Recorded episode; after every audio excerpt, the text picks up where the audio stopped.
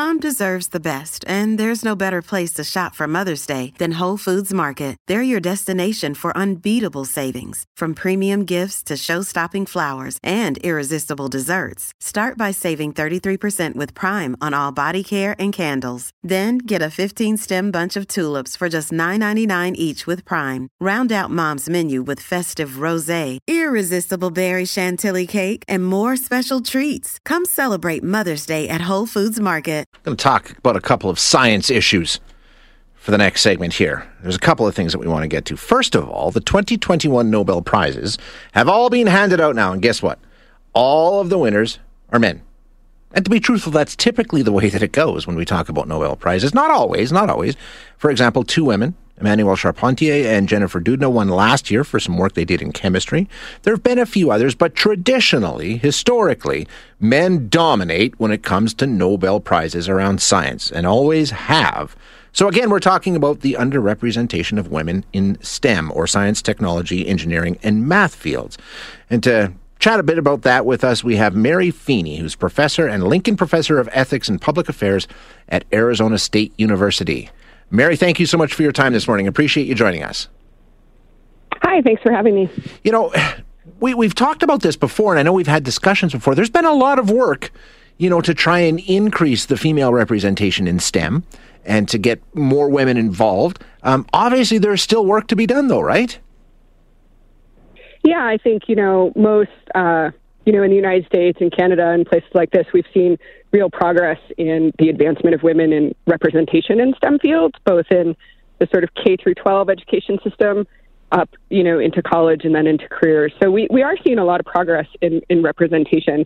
I think some of the things Uh, women continue to experience is general sort of bias in the system, and then also structural careers that are really sort of the way the careers are designed definitely benefit men more than women over time. You know, and when we're talking about Nobel Prizes, like you say, it's a bit of a process, right? If we get more girls and uh, young women interested in the sciences and encourage them in the sciences, and then they go through their college education and they start their careers, ultimately it takes time to play out to the Nobel Prize level. Are we seeing that progress, though, at the younger ages? Are we seeing more and more interest and more and more involvement among young women in STEM? Yeah, we're definitely seeing improvements in the sort of participation of women in STEM throughout. There's also recent research that shows women are receiving more awards um, as compared to previous times, but that improvement tends to be happening for lower prestige awards and awards that offer sort of lower financial payouts. Um, you know, I, whenever we have this conversation, we've had it a couple of times before, um, th- there's always the argument that, well, this is just the way that it is. Girls aren't as interested in science when they're learning and they're younger as boys are. They're they're, they're different, interested in different things. I, I think most people understand that's a misconception. And um, are we still seeing that, though? Is that still playing into this, that inherent bias that a lot of us have that, you know, this is what boys do and this is what girls do? Sure. I mean, cultural bias is always sort of play out in these ways, especially sort of gendered bias. I think there's overwhelming empirical evidence that women are not less or less interested in science than, than men. And when we see lower numbers of women later in their careers as Nobel Prize winners or as professors in the academy, it's a function of women being discouraged sort of throughout their careers.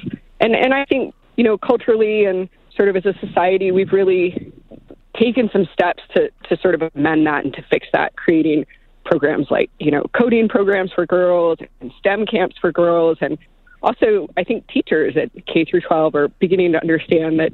It- oh, I think we lost Mary. Um, put her back on hold, and maybe we can get that worked out in a minute here. Sarah wants to check in on that and see if uh, the call just dropped out or if it's gone for good. Um, yeah, you know, and, and I'm seeing the text here. You know, this listener says intelligence and brilliance are evenly distributed, but opportunity is not. And you know what? I think when we were talking about the Nobel Prizes, as I was talking about with Mary, I mean, you're talking about the pinnacle and, and usually people who are well into their careers. So I'm interested to see because, you know, there's been a lot of work and frankly, there's been a lot of money spent and a lot of programming done to try and bring more young women into these sciences when it comes to post-secondary education and things like that and get them more involved in um, STEM work. And, you know, is it paying off? Are we seeing it, you know, when we get later on in the careers, is that something that we're seeing happen more and more regularly, or is there still work to be done there? I think it's a fair discussion to have. There's no doubt, because um, you're right. I mean, it's not like there's any sort of physical barriers in terms of intelligence or anything like that. Of course not. Uh, okay, let's see if we have Mary back now. Mary, I, uh, sorry about that. I had to stick you on hold. We lost you for a second, but you're back now? I think I am. Yeah, there you go. Sounds loud and clear. Perfect. Thank you. um, so we were talking about, you know, sort sort of the um, the inherent cultural bias and, and how that still persists, um, and perhaps maybe in STEM more so than in some other places, and and that is still the primary barrier, right? Yeah, I think, you know, especially when you think about competition at higher levels, you know, women are making it through STEM educational systems, but then sort of in their careers, they're they're disadvantaged. They're not viewed as as powerful. Their reputations are not as valued. There's there's recent research that shows women's sort of academic research is less cited than men, that when women are working in teams, they're less likely to be given credit for the teamwork. And so some of this is, um, it's not a function of women being talented and doing the science. It's about how women's science is sort of taken up by the community and valued by the... At Evernorth Health Services, we believe costs shouldn't get in the way of life-changing care, and we're doing everything in our power to make it possible. Behavioral health solutions that also keep your projections at their best? It's possible. Pharmacy benefits that benefit your bottom line? It's possible. Complex specialty care that cares about your R O I? It's possible. Because we're already doing it. All while saving businesses billions. That's Wonder made possible. Learn more at evernorth.com slash wonder. Hey, it's Ryan Reynolds, and I'm here with Keith, co-star of my upcoming film, If, only in theaters May seventeenth. Do you want to tell people the big news? All right, I'll do it. Sign up now and you'll get unlimited for fifteen dollars a month and six months of Paramount Plus Essential Plan on us. Mint Mobile dot com slash switch. Upfront payment of forty-five dollars equivalent to fifteen dollars per month. Unlimited over forty gigabytes per month. Face lower speeds. Videos at four eighty p. Active Mint customers by five thirty-one twenty-four get six months of Paramount Plus Essential Plan. Auto renews after six months. Offer ends May thirty-first, twenty twenty-four. Separate Paramount Plus registration required. Terms and conditions apply if rated P G. Community.